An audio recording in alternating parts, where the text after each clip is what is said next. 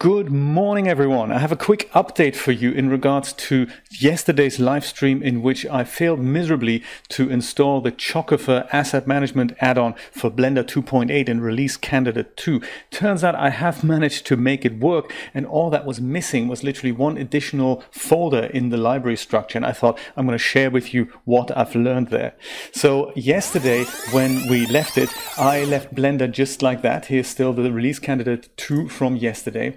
And here's my cube. And just as Patrick pointed out, I can delete it with X. There we go. And when I open this thing up here with the little N key, I can bring up my Chocofur Asset Manager. And all these tabs appear to be empty.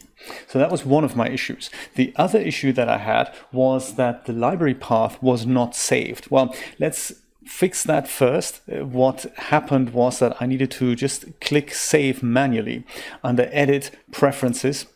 Over here on add-ons, I can go and have a look for ooh, little bit of thunderstorm going on there outside. Uh, looking out here, uh, all I needed to do, it appears, was just to save this path manually, just with that. So auto saving was not working, but if I save it manually, then that works. So that's, you know, issue number one sorted. That's perfect. But the empty tabs and how to deal with that. Well, I'm going to have to close Blender quickly for that, just to remind ourselves this is where the empty tabs come in, and that's obviously not what we want to see.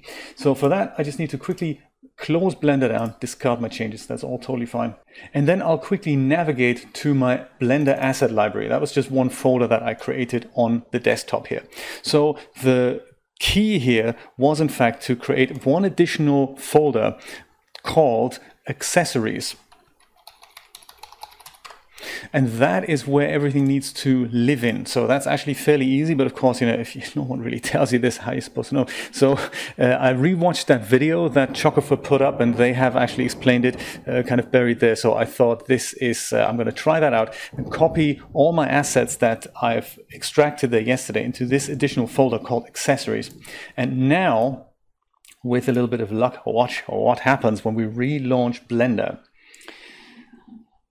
could be the demonstration effect that it isn't actually working here, but let's think positive. So bring that up, Chocofur Asset Management Manager model manager, I should say, looks completely different now. So now we have a sub, a top category which is called accessories, which is just that regular folder that we made, and in it we have things like appliances, cooking, hobby, home, leisure, and work.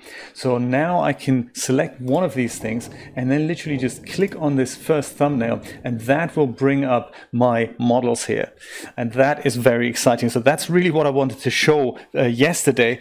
Sort of, you know, less than 24 hours later, I was able to make that work. And I thought I wanted to share that with you because, you know, it's quite funky. So once you get to the stage, you can just bring in anything like the little GoPro here. You select it and then you say add accessories model. And as soon as you do that, it'll appear in the center of your scene or where the 3D cursor is. So it's tiny. Let's uh, bring that up into the center and there's my GoPro. Very exciting stuff. And so that's how you can navigate all these categories here. Pick a category, if uh, thunderstorms let me, and uh, then I can go and literally select one of these thumbnails and that'll bring up all these little accessories that you fritter away in your library.